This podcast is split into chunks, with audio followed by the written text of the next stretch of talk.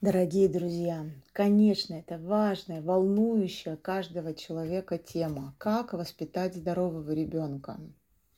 Предлагаю определить, что такое здоровый ребенок. И, конечно, мы обязательно найдем минимум 4-5 а, областей, в которых можно следить за тем, а здоровый ли малыш подрастает у вас. Первое – это, естественно, тело для того, чтобы а, тело было здоровым, все родители знают, что делать. И если вы это делаете, значит, вы молодец. Другой вопрос, что многие родители только телом и ограничивают понимание здорового ребенка. А здоровье еще опирается на второе – эмоции.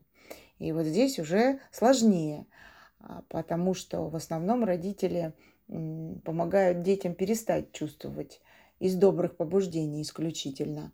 Но на самом деле вопрос малышу, особенно когда он злится или у него что-то не получается, а, расспросить его о том, а, что он сейчас чувствует, чтобы он научился описывать свои ощущения, а, очень полезно для здоровья.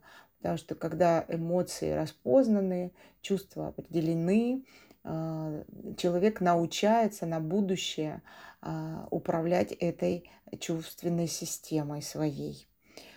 Третий, третья область – это, конечно, привычка учиться. Самая важная штука для будущей реализации. А, по многим оценкам, к 2050 году у нас 80% профессий появится тех, которые еще нет. То есть 80% профессий будет тех, которые сейчас еще не придуманы. И осваивать их нужно будет очень быстро и эффективно. А, привычка учиться – это привычка думать, мечтать, исправлять ошибки. И помогаем ребенку научиться думать.